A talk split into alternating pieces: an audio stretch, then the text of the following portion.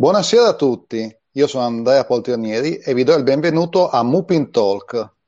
Stasera parleremo di coding e robotica, ehm, affrontandoli dal punto di vista della ragione e della fantasia, perché si tratta di attività che molto spesso associamo ad un modo di ragionare razionale, al pensiero più razionale ma in realtà ehm, la fantasia è un elemento trainante per questo tipo di attività, sono attività creative tutto sommato. Per parlare di questo, stasera abbiamo due ospiti. Abbiamo Elena Vitti, docente di tecnologia in una scuola secondaria e eh, pluripremiata vincitrice di concorsi di robotica educativa. Ciao Elena. Buonasera a tutti. E abbiamo Elia Bellussi, divulgatore scientifico, fondatore, fondatore di Coder Dojo Torino eh, e mentor nell'hackathon eh, um, organizzata dall'Unione Europea. Ciao Elia. Buonasera a tutti. Uh, molto bene. Allora, innanzitutto, uh, Elena, io ti ho presentata come insegnante di tecnologia.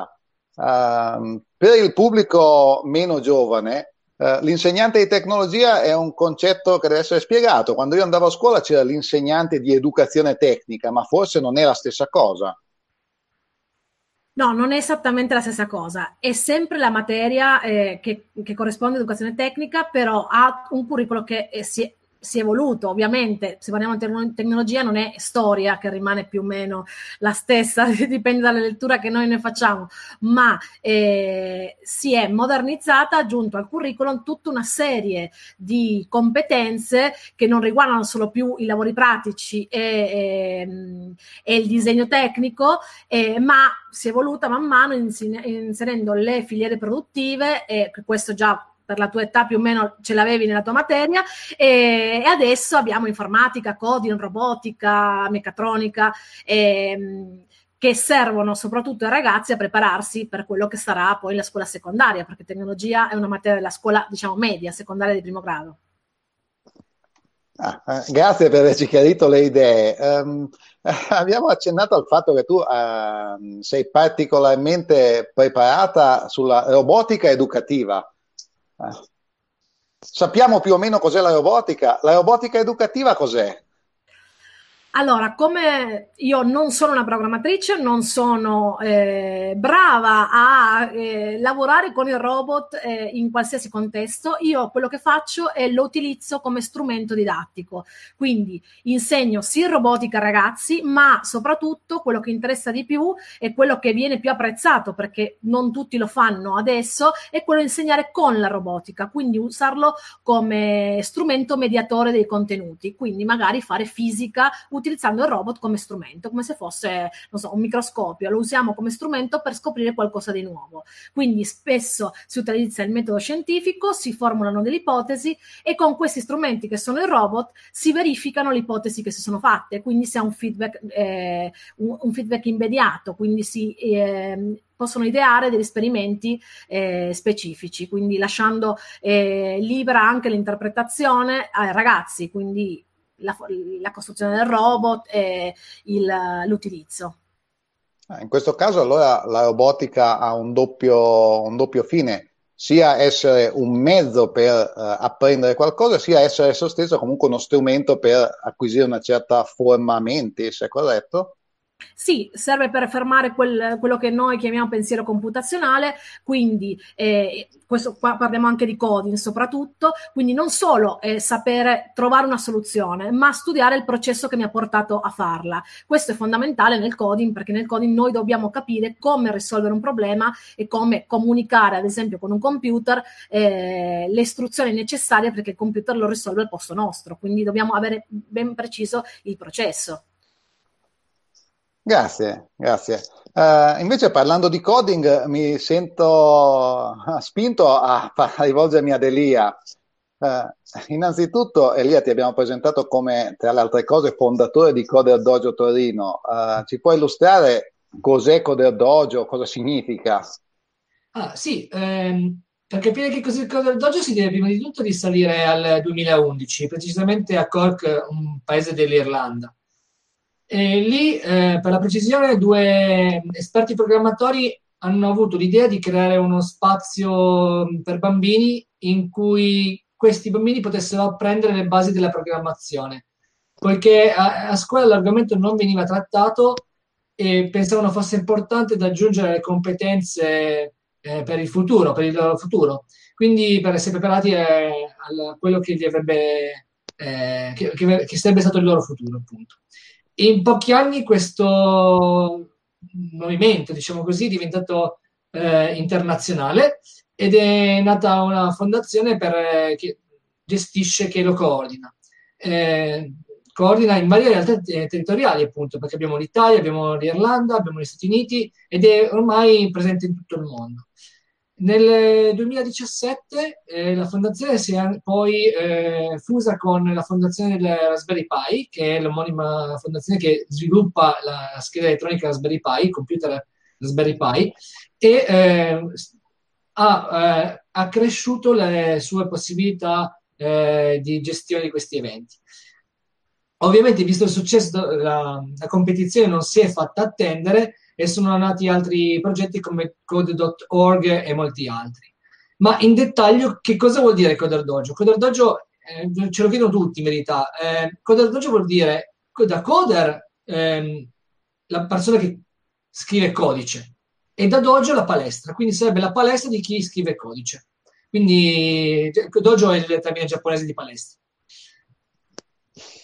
Eh, grazie, uh, ma la vera domanda è uh, cos'è il coding che, di cui si è parlato? Uh, coding è la programmazione, è la programmazione declinata in un modo diverso o come mi fa notare qualcuno con tono polemico è solo un termine più alla moda per descrivere la programmazione? A questa domanda potete rispondere entrambi. Prima Elia che sta già parlando. Ok. Allora, io reputo che sia un buzzword, quindi una parola di tanto di moda. Ehm, si dice coding, si dice programmatore in italiano, si può dire in qualsiasi maniera. Ehm, e lo scrivere il codice.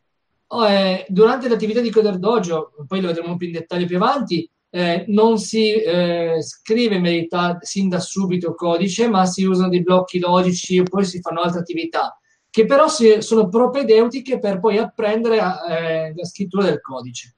Eh, sicuramente poi ne parleremo un po' in, più in dettaglio, però è, stessa, è, lo stesso termine, scrivere codice in pratica. Eh, sì. Elena, uh, tu cosa ci puoi dire delle attività di coding in quanto tali? È proprio programmare, è una cosa un po' diversa insegnare il coding?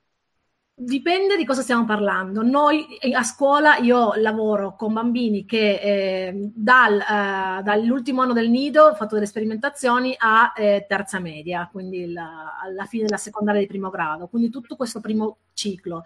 Noi non parliamo di ragazzini che stanno lì a scrivere in un codice eh, informatico particolare, lavoriamo con, su attività che sono propedeutiche, quindi noi creiamo quelle che sono poi le condizioni per capire, anche solo per capire, perché noi eh, non vogliamo formare tutti informatici o eh, ragazzi che vanno a meccatronica, vogliamo formare una cultura tecnologica eh, sul, sul, coding e quindi sono attività propedeutiche. Addirittura eh, io ho qua delle carte di, di Coding Unplugged che, che servono per eh, fare utilizzare degli enormi tappeti eh, con i ragazzi oppure delle scacchiere disegnate a terra e lavorare eh, con queste attività di scollegate, unplugged. Quindi in realtà eh, è la costruzione di, delle, delle, premesse, delle competenze necessarie a.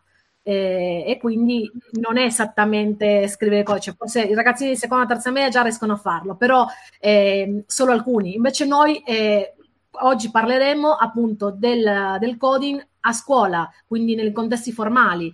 A scuola, la scuola è per tutti e tutti devono avere queste capacità, così come tutti e fino alla scuola media facciamo, le mat- facciamo materie più generiche che permettono poi di aprire un po' la mente ai ragazzi, poi sceglieranno quello che vorranno fare, ma è utile anche per chi sceglie il liceo classico, eh? vi, vi dico la verità.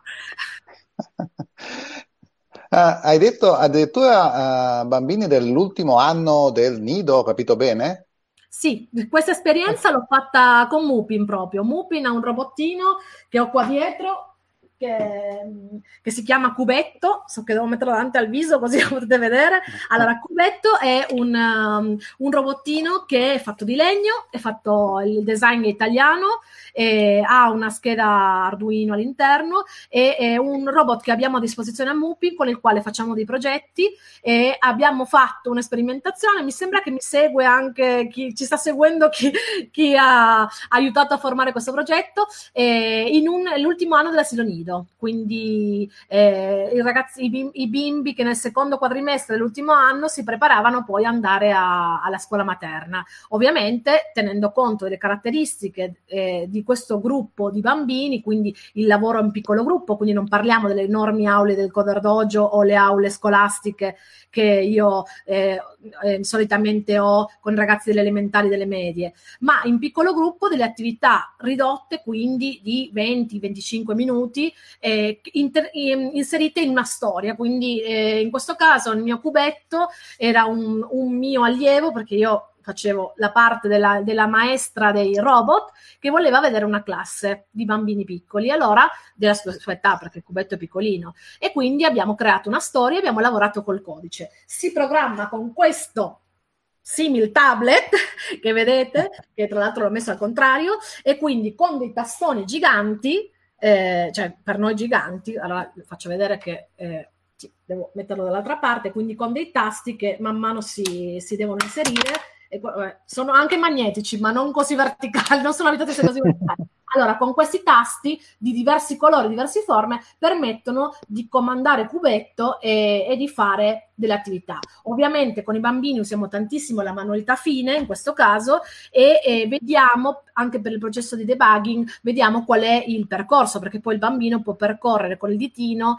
le, i singoli tasti, capire come mai il cubetto non è arrivato dove doveva arrivare. Quindi effettivamente anche con bambini di quell'età possiamo iniziare attività, a fare attività propedeutiche. Wow, eh, notevole. Um, un commento dal pubblico, qualcuno, hai citato il liceo classico, qualcuno eh, annuncia che intende fare l'istituto tecnico informatico, approvo questa scelta, ottima scelta. È un mio allievo, è uno dei partiti, guarda, è un mio allievo perché lo vedo anch'io, eh, questo mio allievo fa parte della mia squadra di robotica della, della scuola Patinotti, eh, è una scuola secondaria di primo grado che da quest'anno ha una squadra di, ah. eh, di robotica e, e, quindi però lui è al secondo anno, quindi cap- possiamo ancora convincerlo di fare qualcos'altro. Quindi vogliamo fare anche il classico, possiamo ancora lavorarci. Oppure posso anche bocciarlo e, eh, abbiamo un aula in più ancora. Uh, interessante, interessante questo punto di vista. Eh, sempre nel, parlando, eh, adesso mi rivolgerei a Elia, parlando di eh, insegnare informatica o coding. Elia, eh, tu invece in un contesto più informale, forse meno strutturato, cosa ci puoi dire? Come si insegna veramente l'informatica ai bambini eh, in un contesto come quello che può essere il Coder Dojo o altre cose analoghe di cui ti sei occupato? Ma allora, ehm, Diciamo che la, la mia esperienza è nata eh, nel 2012 con la Notte dei ricercatori e lì eh, il museo, il MUPIN eh, a quell'epoca eh, proponeva attività didattiche per i bambini che eh, erano fondate, che si, si basavano su, su, CS Unplugged, quindi quello, lo strumento che già ha citato prima. Ehm, da lì in poi eh, si è evoluta ovviamente la, la, tecnologia usata da noi per i, corsi che facevamo tramite Coder Dojo, il, eh, ma l'insegnare ai bambini ovviamente non è un'attività semplice perché eh, si rischia di creare una barriera tra mm, i bambini e i docenti perché mh, mm, se si crea un ambiente troppo formale eh, che segue un flusso troppo rigido ehm, i bambini non, eh, non, si trovano a loro agio. E mh, mm, quanto viene proposto eh, generalmente un'attività formativa che possa invece avvicinare i bambini ai concetti alle competenze per poter sviluppare da zero un, un prodotto tramite un'attività interattiva e collaborativa. I bambini ovviamente sono incoraggiati eh, a condividere e interagire tra loro così che possano darsi una mano a vicenda nei momenti di difficoltà o eh, comunque anche sostenersi nei momenti eh, in cui eh, in momenti felici in cui riescono a risolvere eh, dei problemi e così via. Le attività, eh, seppure eh, trasmettano nozioni ai bambini, quindi sono pensate come interattive ehm, e forniscono un approccio legato al gioco. Eh, possiamo, potremmo usare il termine gamification per certi versi, perché comunque sono sempre quelli i concetti. Um, in questo modo i bimbi si divertono e vogliono continuare a giocare, vogliono continuare ad apprendere nuove, eh, pass- nuove tecnologie, nuovi, nuovi, strumenti, nuove competenze per poter migliorare i propri giochi. Un po' come quando eh, mi ricordo giocavo da piccolo che con il Lego eh, prendevo vari pezzi e mettendoci la mia fantasia realizzavo degli, ad esempio degli edifici poi dop- dopodiché cercavo di, di, avere sempre più pezzi differenti, poi è arrivato il Lego Technics, eh, allora iniziavo anche a mettere il motore e poi a far muovere pe- le, le, costruzioni che eh, realizzavo. Ecco, eh, diciamo che questo ehm, lavorare in, ehm, con, a container, lasciatemi dire, no? che si possono mettere insieme, a pe- ad oggetti che si possono mettere insieme, eh, questo aiuta tantissimo anche i bambini ad, ad, a, nel, nel, loro approccio. Sicuramente però, come dicevo prima, bisogna rimanere il più informali possibile. Eh, il, le persone non devono, gli adulti non devono interagire troppo con i bambini, devono, i bambini devono essere lasciati liberi di poter, di potersi sbizzarrire con le loro fantasie. Uh, una curiosità, non so se puoi dirci Uh, quali sono uh, i pro e i contro di insegnare ai bambini invece che a insegnare a persone già adulti, perché tu hai comunque anche esperienza di docente a, ad adulti. Uh, facile, cosa è più facile in un caso piuttosto che nell'altro? allora, io ho insegnato coding, eh, in particolare Scratch, sia ai bambini in un Coder Dojo, sia in un Master Executive organizzato da una delle più grandi business school europee eh, insegnavo Scratch, quindi lo stesso strumento, ehm, devo dire che ehm, è molto, molto più facile lavorare con i bambini, proprio perché ehm, l'adulto, in particolare l'executive, chi arriva da un ruolo manageriale, è più strutturato, è più bloccato su certi formalismi, per cui eh, ha difficoltà, lasciatemi dire, a, ad aprirsi um, ad un ambiente più eh, interattivo, meno, meno, formale, in cui può contribuire pensando, ragionando e usando la propria fantasia.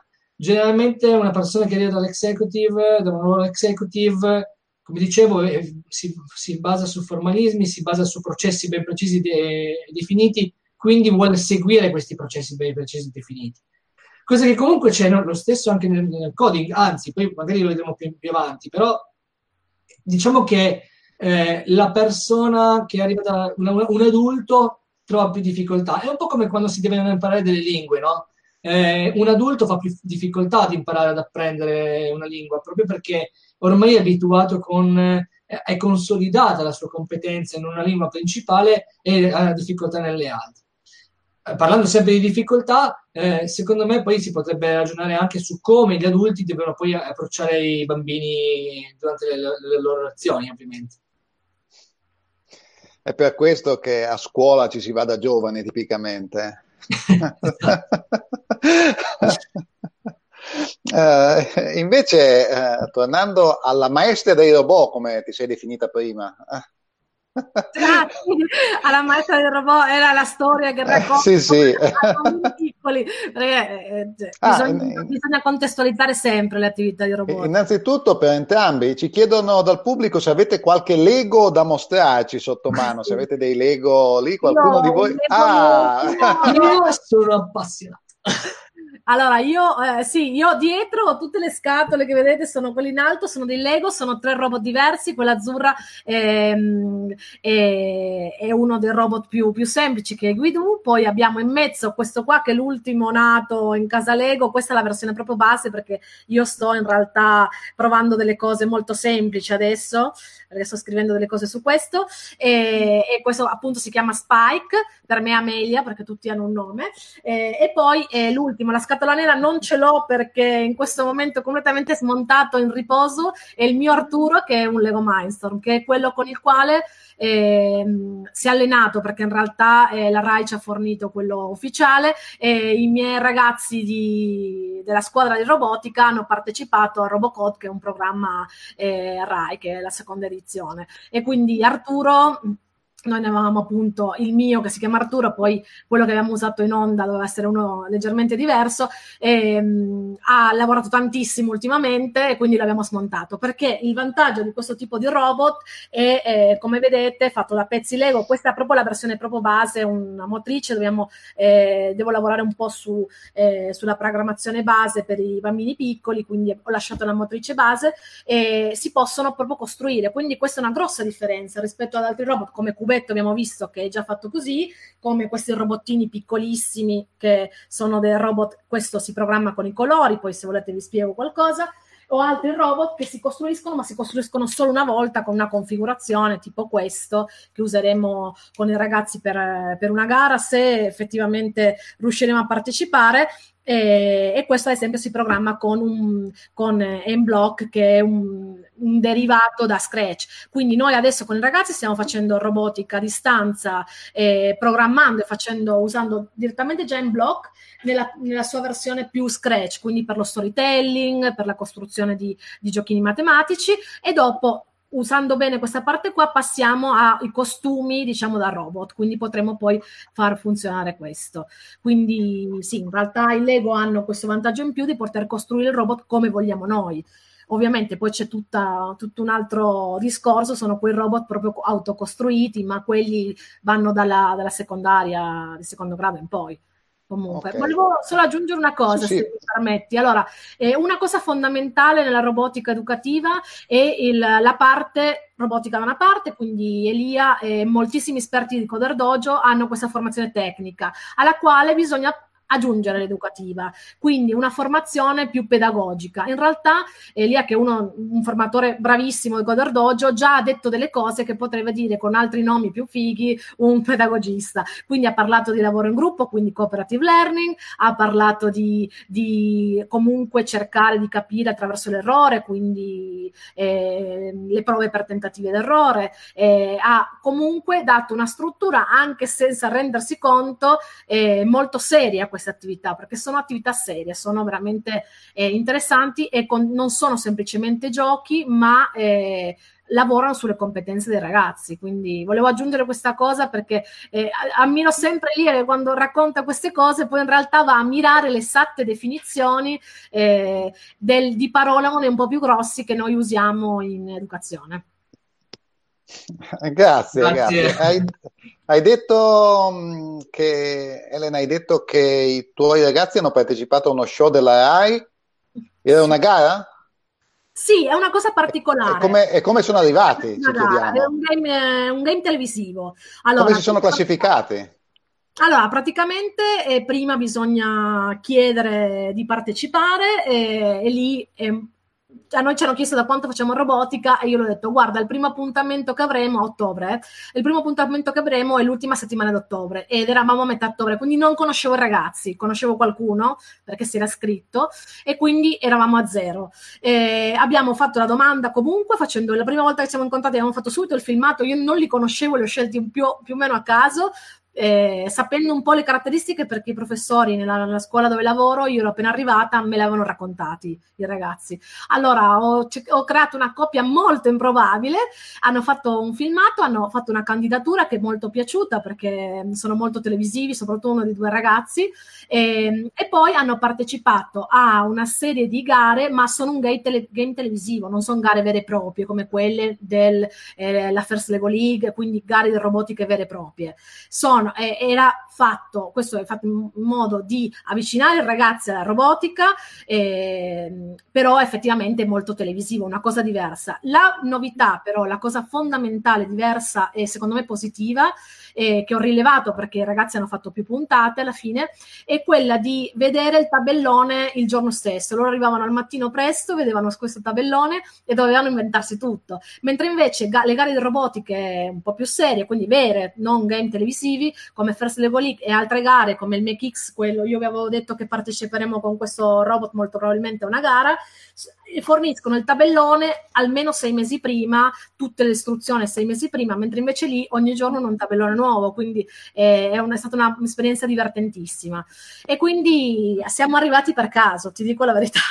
Eh, abbiamo fatto questo casting, ci hanno presi noi improbabili eh, e quando i ragazzi andavano bene mi chiedevano un commento, io usavo, dicevo, per dirlo con le parole di Tiziano Ferro, non me lo so spiegare perché in pochissimi mesi hanno avuto risultati ottimi. Abbiamo gareggiato con squadre che facevano coding da cinque anni e io li conoscevo, cioè hanno lavorato due mesi e c'erano le vacanze di Natale in mezzo, quindi più o meno così è andata a caso. Non me lo so spiegare. Merito, merito dei ragazzi e dell'insegnante. No, a merito dei ragazzi, perché poi una cosa che comunque viene chiesta dalla RAI, ma in qualsiasi gara, il coach deve prepararli, eh, motivarli, ma come diceva Elia, deve stare in disparte, perché proprio questo metodo educativo, quello eh, un po' anche da Montessori, che dice fatemi essere la guida, ma eh, in disparte, una guida silente. Quindi eh, noi non eravamo con i ragazzi. E io ho rispettato e comunque so che anche gli altri insegnanti hanno rispettato la regola di non,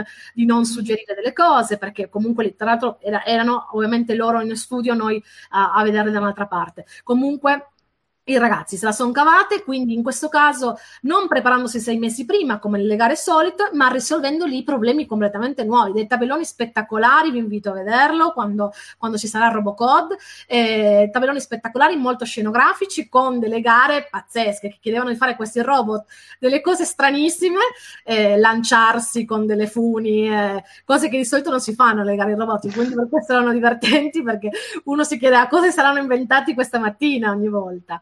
Quindi vi invito a consultare il sito della RAI e a consultare le, i bandi che fanno, bah, non sono bandi ma sono chiamate e, e, soprattutto si può andare anche come pubblico, quindi eh, c'è la possibilità di andare a vedere come pubblico queste gare, ma anche altre gare di robotica. Ho fatto questo esempio perché è stata l'esperienza di quest'anno. Interessante, molto molto interessante. Uh, dal pubblico ci chiedono un'opinione su uh, Valeria Cagnina, uh, se può essere presa come un buon esempio di come il coding apre la mente e prepara per il futuro. Forse Elia ha qualcosa da dire in proposito? Sì, la, la, conosco bene perché lei comunque è stata coordinatrice di un coder, del Coder Dojo di Alessandria, abbiamo collaborato anche eh, alla Reggio di Binaria, abbiamo realizzato un Coder Dojo eh, unito dal, tra più gruppi eh, quindi sì, la conosco bene. Poi ha, lei ha anche aperto una sua azienda cui, eh, con cui fa mh, divulgazione scientifica, diciamo così, sul coding e la robotica. Eh, sicuramente è una ragazza molto in gamba che ha saputo ehm, gestire in maniera positiva questa sua eh, passione eh, anzi, sarebbe bello a molti altri eh, seguissero i suoi passi. Ecco. Eh, lei è un tipico esempio di una persona che ha eh, appreso e eh, sfruttato quello che ha appreso. Ecco. Quindi, grazie al, al Coder Dojo, grazie al coding, alla robotica, eh, adesso lei sta cambiando la propria vita. Quindi, dando, soprattutto aiutando tanti altri bambini e ragazzi ad approcciare queste tematiche. Uh, già che stiamo alla parola Elia, ci chiedono se tu hai assistito a questo tipo di attività anche all'estero, oltre che in Italia. Sì, sì, eh, sono stato al Dojo Con in Irlanda due anni fa, eh, nel 2018, nell'inverno 2018. Eh, Irlanda, appunto, come dicevo prima, che è stata la nazione fondatrice del, del Coder Dojo il dojo con il eh, convegno internazionale di Coder. Ci si trova tra mentor di varie nazioni per scambiarsi idee, per, per eh, fare da mentor poi oltre, inoltre ad un Coder unificato eh, e così via. Il, um, quindi sì, ho avuto esperienze anche in, in America, anche negli Stati Uniti. Ed è diverso da un paese all'altro? Uh, ci sono delle similitudini, ci sono differenze, è molto diverso? Eh, no, è praticamente la stessa cosa. Eh, poi ovviamente ci sono Coder Dojo che ehm, applicano certe te- tecnologie, ad esempio ci sono Coder Dojo in cui si, si, scrive codice in Python o si usa WordPress o si usa eh, altri applicativi, eh, beh, non voglio dire il nome perché sono proprietari, però eh, ci sono svariati applicativi che si possono usare, eh, tra cui anche App Inventor, Scratch o Blockly di Google. Quindi ci sono svariate tecnologie che si possono utilizzare. Ogni Coder Dojo, in base anche al proprio mentor, quindi alle proprie competenze, eh, propone attività differenti. Eh, secondo me, dal mio punto di vista, è molto interessante il discorso del CS Unplugged, eh, che è tranquillamente scaricabile, tra l'altro, come documentazione, per, per, perché? Perché si approccia l'informatica non utilizzando eh, strumenti digitali. Quindi si va a lavorare di più sul, sul ragionamento e sui concetti e meno sulla eh, pratica un po' automatica, automatizzata che si potrebbe avere tramite eh, strumenti come Scratch. Giusto, perché noi ricordiamo sempre che l'informatica c'entra con i computer come l'astronomia con i telescopi. Esatto. Esattamente. Cosa che al pubblico suona sempre molto molto strano, però è così in effetti. Esatto. Uh, mm, Elia, uh, tu hai quindi più un'esperienza da divulgatore in ambito extrascolastico. Che tipo di rapporto c'è uh, con il mondo della scuola mh, da, da, animatore, diciamo, coder dojo e eh, mh, formatore esterno alla scuola? Che tipo di rapporto si è stabilito? Ma allora, eh, quando abbiamo iniziato le nostre attività, eh, ormai otto anni fa, eh, le le scuole vedevano eh, con eh, ammirazione quanto facevamo perché proponevamo attività proprio per i bambini nelle scuole durante ad esempio la notte dei ricercatori. Eh, tant'è che poi abbiamo eh, realizzato dei Coder Dojo che ricordiamo sono aperti a tutti, non solo ai bambini delle scuole. Eh. Quindi anche se si vengono, vengono realizzati dei Coder Dojo dentro una scuola, questi Coder Dojo sono aperti a tutti, non solo agli studenti di questo, dell'istituto eh, proprio per il regolamento della Fondazione Internazionale. Eh, ma eh, abbiamo collaborato realizzando appunto Coder Dojo all'interno di, di, scuole, ma abbiamo anche poi realizzato attività all'interno delle scuole eh, che non erano più afferenti al Coder Dojo perché erano rivolte soltanto agli studenti. Eh, sono attività che comunque stiamo portando avanti ancora e le scuole ci chiedono appunto un supporto in questo senso ehm, proprio perché se ne sente la necessità sempre di più, soprattutto eh, in, in, questi ultimi anni. Ecco.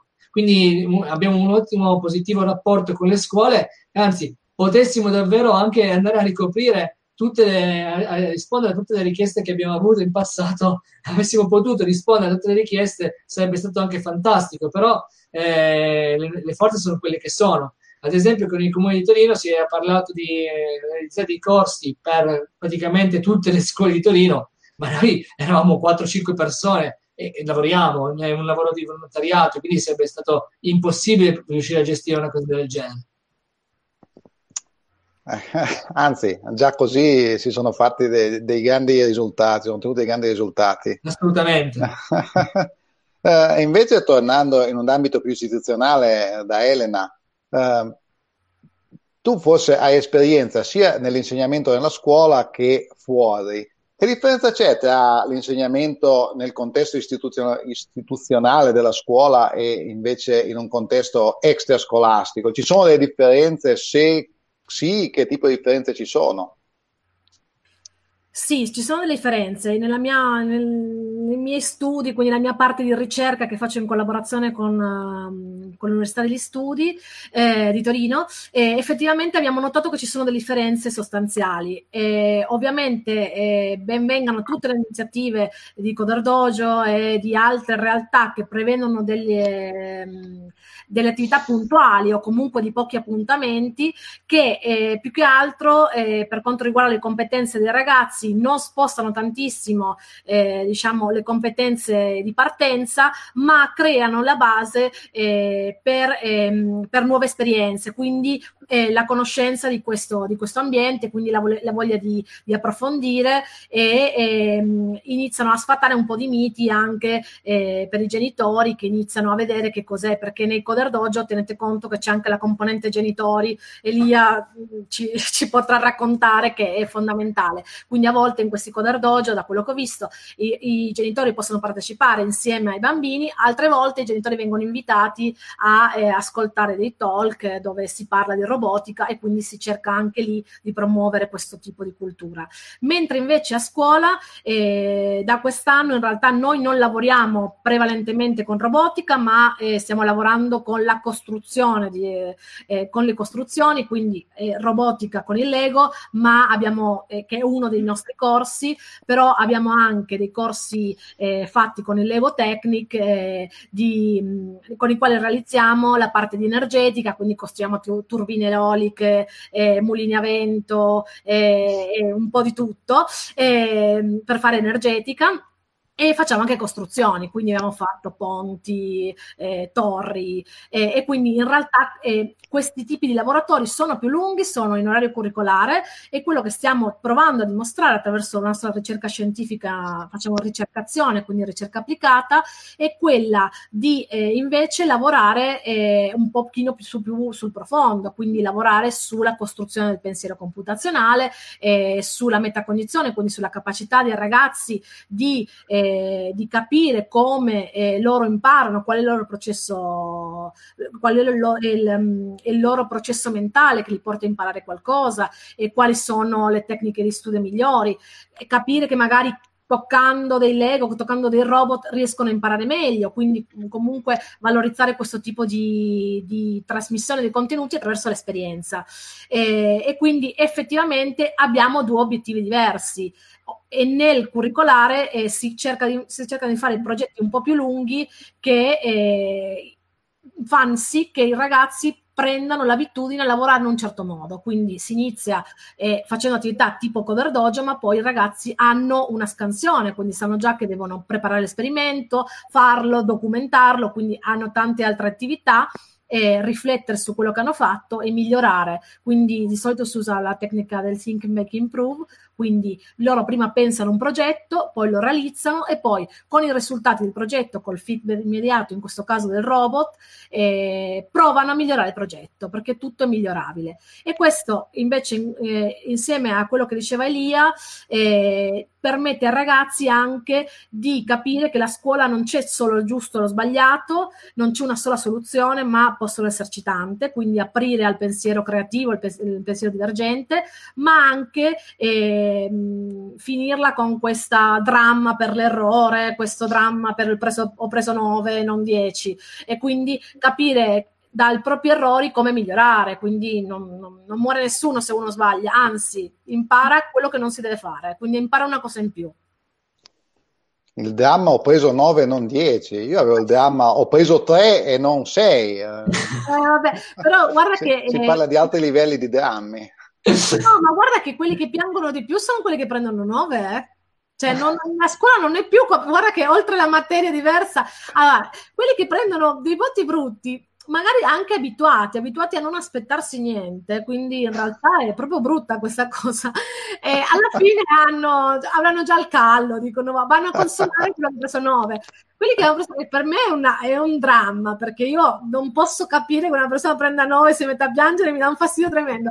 Comunque, eh, pensa che magari quello che ha preso 6 quella volta, che di solito è abituato a prendere un po' meno, tutto contento, perché diciamo la verità, eh, è dentro di noi, la, la, c'è il metro di paragone rispetto a quello che vogliamo, le nostre aspettative, la not- nostra autostima, magari uno sta festeggiando un 6 e va a consolare quello che ha preso 9, perché i nostri ragazzi sono abituati adesso al fatto che bisogna prendere sto 10 per forza, che, che, è solo quello che ci misura. I ragazzi chiedono sempre questa cosa la valuta, questa cosa ci sarà una verifica, qua mi mette un voto e nei laboratori di robotica non è così non è assolutamente così. Io dico, guardo un'altra cosa, quando voi non mi state guardando sto prendendo appunti, quindi sconvolgo tutti i secchioni della classe, eh? anche perché lavorare in gruppo, un'altra cosa, lavorare in gruppo che ehm, ovviamente un altro vantaggio del Coder Dojo è che si lavora sempre in gruppo, quindi questo cooperative learning, eh, io dico ai ragazzi, io guarderò il lavoro di tutti, quindi la vostra forza è eh, il ragazzo che ha più difficoltà, cioè voi sarete forti quanto l'anello più debole, quindi il vostro obiettivo è far superare questa, questo scoglio a tutta la squadra insieme. E poi nelle gare di robotica si capisce che questo è fondamentale, quindi penso che anche l'IA mh, la pensi nello stesso modo. Quando un gruppo funziona bene, eh, tutti contribuiscono in maniera positiva eh, e si arriva al finale. Se c'è uno che fa tutto e gli altri se ne fregano un po' oppure non vengono coinvolti, eh, il lavoro di gruppo non funziona e non si arriva all'obiettivo. Assolutamente concordo. E tra l'altro, quando i bambini cresceranno, eh, approcceranno anche altri, altri termini tipo agile, scrum e così via, e comprenderanno, o design thinking, e comprenderanno che sono tutte quante attività legate, legate all'empirismo, alla ripetizione, al miglioramento continuo. Quindi quello è sicuramente una delle attività che viene svolta, ma proprio perché è, è facile eh, apprenderla, è facile sentirla propria sin dall'inizio. Ecco. Eh, sì, d- d- posso anche dire che eh, con il Coder Dojo la più grande difficoltà che si possa avere è, è essere certi che gli adulti, quindi mentor, guide, genitori e così via, non, eh, non si intromettano eh, nell'attività dei bambini, siamo quindi in grado di comprendere quanto affermato prima. Ci deve essere un cooperative learning, come dicevi tu, una collaborazione, un'attività in cui ognuno deve essere in grado di poter contribuire e scambiare le proprie competenze, perché proprio scambiando le proprie competenze eh, si accrescono le proprie competenze. Eh, al posto di stare da soli, di studiare le cose da soli, no? ad esempio, uno può diventare anche bravissimo, però fa molto prima a condividere con gli altri per poter accre- accrescere le sue competenze e le, nozioni che conosce. E, um, I bambini, secondo me, devono essere lasciati ad imparare in libertà, eh, come se fossero appunto, eh, ad esempio, i giardinetti a giocare con i propri amici. Ora, tra l'altro che stiamo migrando da attività prevalentemente online, eh, si sta valutando tantissimo anche come proporre le attività tramite l'uso di, del software, di internet e così via, che, software che permettono la condivisione dello schermo, software che permettono eh, di, di dialogare tra una persona e l'altra, ma anche di condividere quello che si sta facendo, no? E, ehm, sì, diciamo che secondo me anche la, probabilmente anche in futuro la realtà virtuale potrà eh, o la realtà aumentata potrà dare ancora di più una mano in questo senso. Quindi eh, si potrà interagire ancora di più, ancora meglio, ecco, anche, anche, essendo a distanza. Quindi non si imparerà soltanto più il coding o la robotica con i propri compagni di banco, ma si potrà imparare anche con bambini di un altro paese. Quindi al contempo si potrà imparare anche un'altra lingua e un'altra cultura. Wow, che bel futuro che ci prospetti. Uh, io vi riporto però uh, un po' più terra terra con una domanda che ci fa il nostro pubblico meno tecnologico. Qual è la definizione precisa di pensiero computazionale? Il pubblico meno tecnologico sono io, eh? si sente parlare molto spesso di pensiero computazionale, ma il significato preciso di questa definizione qual è? Posso rispondere io? Può rispondere chi conosce la risposta. Ok, allora. allora secondo me pensiero computazionale è semplicemente un termine abbastanza, anche qui, di moda, che sarebbe legato alla risoluzione dei problemi. Eh, si viene sfruttato il termine computazionale perché si basa su algoritmi risolutivi. Eh, quindi per trovare delle, soluzioni si seguono certi percorsi risolutivi che, che sono legati ad esempio alla, a, certe tipologie di ragionamento che servono per semplificare il problema in piccoli pezzi, poi metterli tutti insieme e così via. Eh, è un'attività che si faceva già, che si è sempre fatta da quando l'uomo esiste, semplicemente è un termine diverso, un termine nuovo Tra l'altro io vorrei, vorrei far notare che nei paesi più latini, eh, come l'Italia, la Francia e così via, in cui, come l'Italia in particolare, in cui c'è una scuola legata ancora ad imparare il latino, come il liceo classico, il liceo anche scientifico, ehm, c'è un, dove si studia molto anche filosofia e così via, c'è una, un approccio più di ragionamento. Ecco, diciamo che per me que- il pensiero computazionale è il pensiero legato al ragionamento.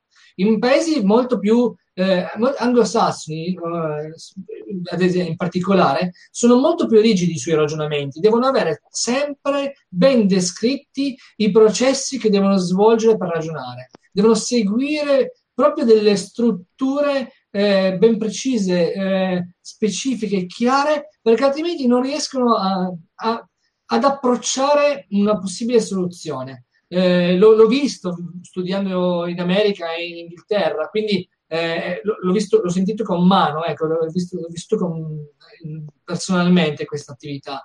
E ad esempio il design thinking, il, la mentalità agile, l'empirismo, no? E sono sempre cose che eh, sono sempre attività che si, so, si sono sempre fatte, si sono sempre eh, compiute anche nel passato. Semplicemente adesso c'è un passaggio, forse più legato alla tecnologia, che eh, ha anche cambiato un po' i termini e sta riportando un po' a galla questa, questa attività, questa tipologia di attività, eh, che sono ormai diventate un po' di moda, anche perché forse si è persa un pochettino quella la capacità di ragionamento, no? di, di, analisi, di logica che, che, c'era una volta. Ecco. E adesso sta tornando in, in auge e, e, si usano ovviamente termini legati all'informatica perché l'informatica è una, una scienza che è applicata a tutto quello che, stiamo, che facciamo. Quindi, per forza di cose, c'è un aggiornamento dei termini si tende a dare un nome nuovo, un'etichetta a un processo che esisteva già in precedenza, ma magari non era formalizzato, era applicato senza essere etichettato in certi casi. Sì, diciamo che non era etichettato. Oddio, eh, il ragionamento, no? il cognos, eccetera, erano attività eh, che si facevano sempre, però è, diciamo che adesso sono tanto di moda, ecco, perché c'è proprio una diffusione molto ampia, grazie proprio agli strumenti informatici. Ah, bene, bene, bene. Eh, l'osservazione che hai fatto prima conferma un'opinione generale che si sente molto spesso nell'ambiente, almeno nell'ambiente dell'informatica, che gli italiani in generale hanno uh, un po' nel mondo la fama di avere come pregio, chiaramente è uno stereotipo, però sa, ci sarà un fondo di, di verità, nell'informatica gli italiani hanno la fama di essere più in grado di altri di uh, risolvere i problemi Uh, partendo da informazioni imprecise, da situazioni non chiare, sono più adeguati spesso a risolvere questo tipo di problemi eh, che non altri. Naturalmente è una generalizzazione, però sembra un po' una stessa, lo stesso concetto che hai espresso tu. Eh, I maligni sì. possono dire che gli italiani sono abituati a lavorare in maniera disordinata e quindi, eh, e quindi sono in grado di farlo, ma eh, noi non accettiamo questa, questa um, indicazione. Elena, la tua risposta invece sul pensiero computazionale, concordi con la definizione di Elia? C'è una definizione più accademica uh, o, o, hai no, qualcosa da aggiungere? No, in realtà eh, in ambito educativo possiamo dire che il pensiero computazionale è quello che ci permette di non soffermarci solo sulla soluzione, ma sul processo che mi ha portato alla soluzione. E quindi questo è fondamentale perché i ragazzi cosa fanno? Ricostruiscono quelli che sono i passaggi che li hanno portati alla soluzione, li possono, analizza- li possono analizzare.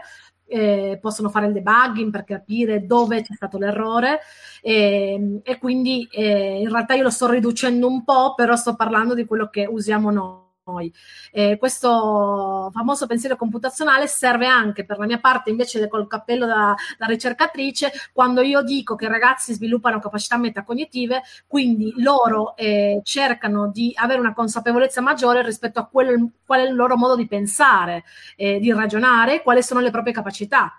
E, e in questo caso eh, vanno di pari passo queste due cose. E quindi molto più semplice. In realtà lì ha fatto un discorso generale che effettivamente è, è vero che sono termini che adesso sono di moda, quindi cose che esistevano già, eh, ma adesso bisogna cercare. Noi, io sto parlando di, eh, di robotica coding per tutti, quindi non solo chi si soffermava già prima su queste cose, quindi già esistevano, quindi bastava fermarsi un attimo, adesso diventando di moda il vantaggio che abbiamo, cerchiamo di cavalcare la moda eh, eh, quando c'è, è quella di eh, poter fare questo tipo di ragionamento con tutti i bambini. Eh, infatti io dicevo questo famoso liceo classico, però effettivamente eh, effettivamente questo tipo di pensiero ci aiuta poi a ragionare, a costruire dei ragionamenti che possono servire anche benissimo per le materie umanistiche, quindi eh, anche per il profilo eh, italiano. Sapete che il nostro profilo come tipo di educazione è molto diversa rispetto all'ambiente anglosassone. Da noi si lavora molto sul ragionamento, da loro sull'unica soluzione in un quiz, quindi quattro risposte, qual è quella giusta, eh, ed è quella e basta. Mentre invece è vero che siamo più fantasiosi, è vero che questa nostra fantasia viene usata per criticarci, però il saper trovare soluzioni alternative eh, le possiamo avere solo nel nostro magari sistema educativo, dove c'è anche lo spazio bianco da riempire e non c'è soltanto una casellina. Quindi effettivamente sono due approcci diversi, eh, ci critichiamo a vicenda, ma ci invidiamo anche a vicenda, questo è vero. Quindi adesso c'è bisogno sempre di più Europa, quindi anche di eh, purtroppo pensiero anglosassone, che veramente loro non vogliono più tanto stare con noi in Europa, ma noi abbiamo bisogno di fare squadra, fare gruppo e di fare cooperative learning anche fra noi educatori e operatori del settore perché è fondamentale, cioè chi non lavora in gruppo non lavora bene, lavora annoiato, lavora triste, lavora litigando con gli altri, mentre invece chi lavora in gruppo va felice a lavorare. Io trovo questo. Eh, quando cambio scuola, eh, adesso sono felicissima, eh, quando cambio scuola cambio squadra, io sono stata precaria fino a quest'anno, sono diventata di rullo quest'anno. E quindi quando cambiavo squadra la squadra era fondamentale. Eh, ovviamente i ragazzi mi danno la carica al 90%, ma quel 10% che mi danno i colleghi e il poter lavorare in gruppo cambia la mia vita completamente. Eh, e quindi i ragazzi si devono abituare. E i ragazzi lo sanno perché quando vedono una squadra di docenti eh, oppure di formatori, quando vedono queste squadre di ragazzi ragazzi giovanissimi che fanno il coder dojo, eh, soprattutto i mentor tendenzialmente sono molto giovani, quelli, quelli che vanno in aula, capiscono che quelli sono squadre, quindi che è fighissimo far parte di una squadra e che funzionano bene, vedono la gente felice lavorare. Quindi a me piace che i miei ragazzi mi dicano, ma professoressa, un po' meno entusiasmo, sono le 8, eh, iniziamo piano, eh, lei, a lei piace fin troppo il suo lavoro. Eh, questo non potrebbe esistere se non si lavorasse in gruppo cioè io non sono dentro un'aula da sola. Come ad esempio eh, Elia e i ragazzi che lavorano in Coder Dojo, nei, nei, vari Coder Dojo, non potrebbero esistere se non fossero una squadra, perché i Coder Dojo sono veramente complicati da organizzare. Elia, magari una domanda, non so se c'è una domanda, ma sono veramente complessi da, da organizzare e, e quindi ci va la squadra anche che sta dietro, vediamo un Andrea che oggi ci modera, ma spesso in queste in questa attività c'è tutto un retro in Mupi. Sì, assolutamente. Elia, una domanda da Elena. Quanto è complicato gestire e organizzare le attività del Codea Dojo? Quali sono gli aspetti più, più critici di, eh, di questa organizzazione? Beh, allora, prima di tutto bisogna eh, avere degli spazi per poter eh, realizzare attività e quelli sono, se non si hanno gli spazi è inutile partire. Eh, un'altra cosa è, è l'avere dei mentor, quindi se eh, non si hanno persone che possono dare l'input ai ragazzi per poter partire con le loro attività, eh, è anche di ben difficile poter riuscire a realizzare qualche cosa. Ehm, poi di conseguenza, ovviamente, come dicevo prima, c'è la difficoltà eh, del poter interagire con i ragazzi in libertà senza che i genitori int- eh, si intromettano, perché mi dispiace dirlo, ma eh, perché sembra brutto verso i genitori, però i bambini devono davvero essere lasciati liberi di poter lavorare da, da sé. Eh, l'adulto che si intromette, diciamo che crea delle problematiche al bambino per poter imparare a prendere meglio, no? per poter giocare davvero da solo. A meno che proprio anche l'adulto non si metta lì a giocare col bambino, ecco.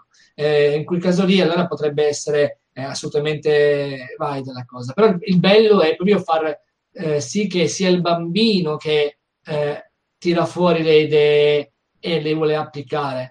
Eh, quindi sì, queste sono le difficoltà maggiori. Eh, sicuramente c'è sempre bisogno di mentor per le attività, di, di, persone che abbiano un'idea di quello che vorrebbero anche poi realizzare come attività per i bambini. mettiamo ad esempio eh, un lavoro con CS Unplugged si può lavorare sulla conversione da decimale a binario, eh, con, eh, però bisogna appunto avere le nozioni eh, per poter realizzare una eh, attività con i bambini in questo senso. Oppure con Scratch si può dire ragazzi potete realizzare una storia che mm, parli di eh, Ada Lovelace, ad esempio, eh, cosa che ci è capitata spesso perché col museo organizziamo anche l'Ada Lovelace Day, e ehm, quindi eh, i bambini erano invitati a realizzare delle storielle sulle donne nella scienza, ad esempio. Quindi eh, a seguire, dovevano poi ovviamente mettere i loro blocchi eh, precisi per far muovere il personaggio, cambiare lo sfondo e così via.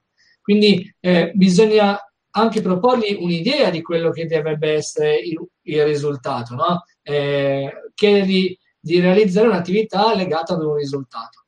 Dopodiché il risultato è ovviamente il frutto di quello che vo- loro poi vanno a realizzare, non è quello che noi preventivamente abbiamo richiesto per forza, cioè non abbiamo dato delle specifiche ben precise, eh, anche non abbiamo dato dei passaggi obbligatori da, da svolgere. Ecco, abbiamo detto ci piacerebbe, diciamo, ci piacerebbe realizzaste questa storia o realizzaste questa, eh, questo videogioco o, que- o questa attività. Ecco e, e riuscire ad avere in mente quello che è eh, anche la, una richiesta per poi poter ovviamente seguire e dare una mano ai bambini nel caso abbiano necessità di chiedere ad un adulto, eh, lì quello è anche molto importante, molto importante, che uno deve essere preparato. Vedo che entrambi eh, dimostrate un grande entusiasmo per queste attività. Quindi è il momento di rispondere a una polemica eh, che aleggia su tutto questo.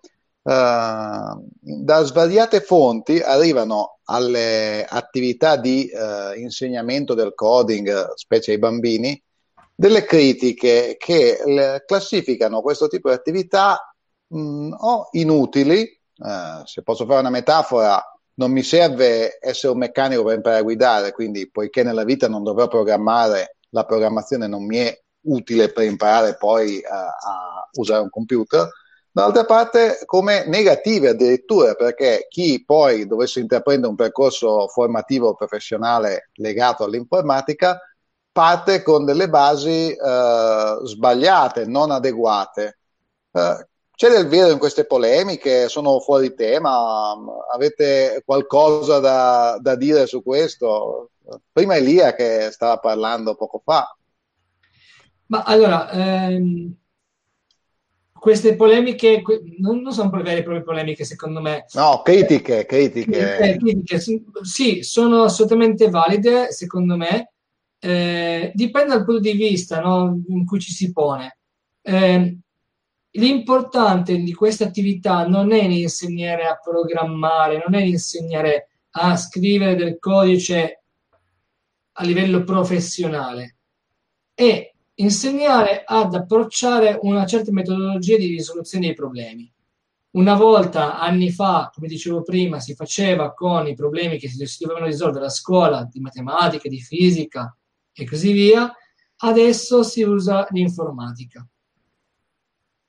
secondo me, se uno vuole imparare a programmare davvero, deve nemmeno seguire i bootcamp per adulti che ci sono, ma deve seguire un corso eh, di laurea eh, in cui si apprendono le basi anche teoriche approfondite, ma deve anche fare ovviamente poi esperienza, in cui eh, durante questa esperienza apprende, migliora e affina sempre di più la sua tecnica. Eh, è un po' come andare eh, a scuola di, di pittura, no? Eh, si imparano le basi e però poi con la pratica di con, continua eh, si eh, migliora sempre di più. Ehm, il, è molto importante saper distinguere queste due, eh, di, queste due visioni, diciamo così. Ehm, il, il coding da un punto di vista educativo è assolutamente importante, ma non è imparare, bisogna, bisogna distinguere dal fatto che non è imparare a scrivere codice, non è imparare a programmare davvero. C'è chi dice poi che si impara in maniera sbagliata, che dà un approccio sbagliato. Questo potrebbe essere, dipende anche tantissimo dalla, dall'apporto che danno i mentor durante l'attività, gli insegnanti durante l'attività per i bambini. Se ci sono dei docenti che hanno competenze di eh, informatica, di robotica e così via, allora queste competenze sono ovviamente valide e i bambini imparano e apprendono correttamente. Se ci sono mentor, in particolare questo capita, ipotizzo, con il movimento Coda Dojo, con movimenti di, di, questo tipo, in cui ci sono appassionati che vanno ad insegnare. Dobbiamo comunque sempre tener conto che questi appassionati spesso e volentieri, anzi quasi sempre, provengono da, eh, una, da carriere di informatici, no? di sviluppatori, di sistemisti e così via, che hanno la passione per l'informatica e vogliono condividerla con altri. E in questo caso co- si è partiti appunto dai propri figli e dopodiché ci si è allargati agli amici dei figli e così via, sempre di più. Proprio perché si vuole dare una eh, impronta aperta a tutti eh, indistintamente per poter approcciare questa, l'informatica che è ovviamente adesso una delle la tecnologia che permea tutto quello che facciamo, davvero tutto quello che facciamo è legato all'informatica, dalla letteratura alla, alla, ai voli aerospaziali, tutto quanto necessita di informatica. Quindi avere un approccio, una, comprendere qual è il rapporto dell'informatica nella società ehm, è molto importante e questo si può fare grazie a queste attività qui di educazione al pensiero computazionale e, e così via che si svolgono sia dentro che fuori dalle scuole. Grazie Elia. Elena, tu invece ehm, riguardo la, le valutazioni di poca utilità o addirittura di negatività su uh, insegnare il coding eh, in maniera precoce, cosa ne pensi? Ma noi prima di tutto non stiamo insegnando, l'ho sempre detto, un linguaggio di programmazione, ma stiamo cercando di lavorare sui ragazzi per aiutarli a ragionare, quindi costruire quello che è un, una metodologia, un approccio, un, un, modo di lavorare. Quindi è fondamentale. Eh, dico anche che effettivamente, finalmente, negli ultimi anni, anche in Italia, inizia inizia a, essere promosso questo, questo ambito, tant'è che la normativa già da qualche anno ha inserito eh, delle, delle, competenze, ad esempio nella mia materia, tecnologia, quindi eh, ha, ha, inserito le competenze di... Eh, di robotica, di coding nel, nel, nel curriculum, ha, ha, promosso il piano nazionale scuola digitale, quindi in realtà la necessità si vede, quindi le persone che pensano che non servono sono sempre meno. E, ehm, questo è un punto di partenza. Noi stiamo cercando ragazzi di farli ragionare. Eh, è un po' eh, limitante aspettarsi di vedere un ragazzino che inizia prima superiore, quindi una scuola già tecnica orientata, che arriva senza sapere assolutamente nulla. È come i genitori che pensano, adesso shock per tutti, come i genitori che pensano che eh, effettivamente eh, non bisogna fare educazione sessuale ai ragazzi in, uh, nelle scuole secondarie secondarie di, di, primo grado, perché poi arriveranno magari a fare, a fare dei percorsi nelle scuole superiori è già tardi, ragazzi, è già tardi per quello, è già tardi anche per il coding. Nel senso che noi dobbiamo cercare di eh, insegnare ai ragazzi tenendo conto dell'età, quindi tenendo conto de- di quello che loro possono capire, e cercando di fare delle esperienze, ovviamente ci sono per- esperienze diseducative, proprio nel senso mm, che ci dà Digui, eh, che dice che un'esperienza diseducativa quando compromette eh, la- un'esperienza educativa successiva. Quindi potrebbe essere, potrebbe essere che qualcuno qualcuno fa male, però se qualcuno lo fa male vuol dire che quella persona non è stata formata e che, abbiamo, che quella persona non ha lavorato prima su questi argomenti, quindi questo è un'altra cosa. Fatto bene è qualcosa che prepara tutti, prepara chi andrà a fare meccatronica, informatica e chi si laureerà e farà il programmatore e prepara anche altri ad avere una conoscenza scientifica generale, cioè nel senso che io quando vado a una festa non posso parlare con gli informatici che adesso vanno tanto di moda, come? Cioè i nerd adesso sono super fighi con The Big Bang Theory e io non so neanche cosa dire, allora eh, effettivamente va bene, allora creiamo tanti penny e tante penny maschere, non è per questi penny sia, sia femmina che non sa assolutamente dialogare con nessuno nessuno, sa solo parlare di, di moda e di cellulari oppure di calcio e Formula 1, e, ognuno si chiude nella propria nicchia. Invece è importante, è importante sapere un po' quello che fanno tutti, quindi ehm, è una base che poi ci permette di fare squadra, perché effettivamente quando facciamo squadra, le squadre che funzionano bene sono quelle squadre dove c'è uno per tipo, quindi dove poi alla fine però queste persone devono dialogare. Io non posso stare a parlare con un informatico perché io non sono un informatico, però non posso parlare con un informatico e non sapere neanche di cosa sta parlando e vederlo come una persona nel sua nicchietta che fa il suo lavoro poi me lo passa, io faccio il mio pezzettino. Quindi sono polemiche secondo me un po', un po inutili. Eh, quindi di formarsi, di vedere cosa stanno facendo gli insegnanti, cosa stanno facendo i mentor, cosa stanno facendo i volontari ehm, ed eventualmente sì, dire quella persona in quella situazione ho visto che si è fatto un po' un pasticcio. Io, per quanto mi riguarda, io avrete capito dall'accento, io non sono cresciuta in Italia e, e quindi io ho fatto informatica da quando avevo 4 anni. Quando avevo 4 anni era l'84 l'85, nell'85 a scuola avevamo un Commodore con, con logo. E quindi abbiamo iniziato quando io avevamo una grossa tartarugona di legno dove si sedeva un bambino e un altro bambino doveva spingerlo secondo le indicazioni, la maestra lo scriveva e proiettava questo triangolino, noi tutti emozionati. E quindi perché facevamo informatica, eravamo degli informatici e ho vissuto quindi tutti i miei anni fino alla scuola media che, dove ho vissuto, che è in Argentina, in questa scuola privilegiata, perché comunque non è una scuola pubblica, dove ho continuato a fare informatica, anche se a me, io non sono una appassionata di informatica, però mi è servito tantissimo, mi è servito nel momento nel quale io approccio a un nuovo programma, eh, io so già dove andrà a toccare, quindi provo a vedere come avrà ragionato la persona che l'ha usato eh, e quindi mol- sono molto autodidatta, tocco tutto finché, lo dico ragazzi, fatelo anche voi, finché non esplode il computer, tutto giusto. Oggi abbiamo fatto con i ragazzi della mia terza, eh, abbiamo lavorato sulla presentazione PowerPoint e, e lavorando online eh, usiamo un documento che è quello di Google Drive che effettivamente non è una presentazione PowerPoint di PowerPoint che magari loro sanno usare. Allora io non trovavo le cose a volte, dicevo tocchiamo tutto, vediamo come funziona. E non è esploso il computer per fortuna. Meno e... male che non insegni chimica. No, infatti io sono pericolosissima, quindi ragazzi non datemi roba che esplode veramente, eh, perché io provo, io vado, sono molto empirica, quindi noi proviamo tutto. Eh, anche in robotica i ragazzi mi hanno insegnato un sacco di cose che io non sapevo assolutamente perché non ci avevano nemmeno provato. Allora loro ci girano attorno, cercano sempre il modo di farlo più in fretta possibile, così si mettono a chiacchierare e imparano delle cose provando delle cose assurde. Vediamo robot che escono dall'aula, vanno a filmare le altre aule, cose un po' strane anche. Com- comunque, eh, effettivamente mh, dipende tutto da come vengono fatte le cose. E comunque non smentisco il fatto che ci sono esperienze diseducative, ma la maggior parte non lo è. Stiamo facendo dei passi da gigante. Bene, bene, complimenti, complimenti.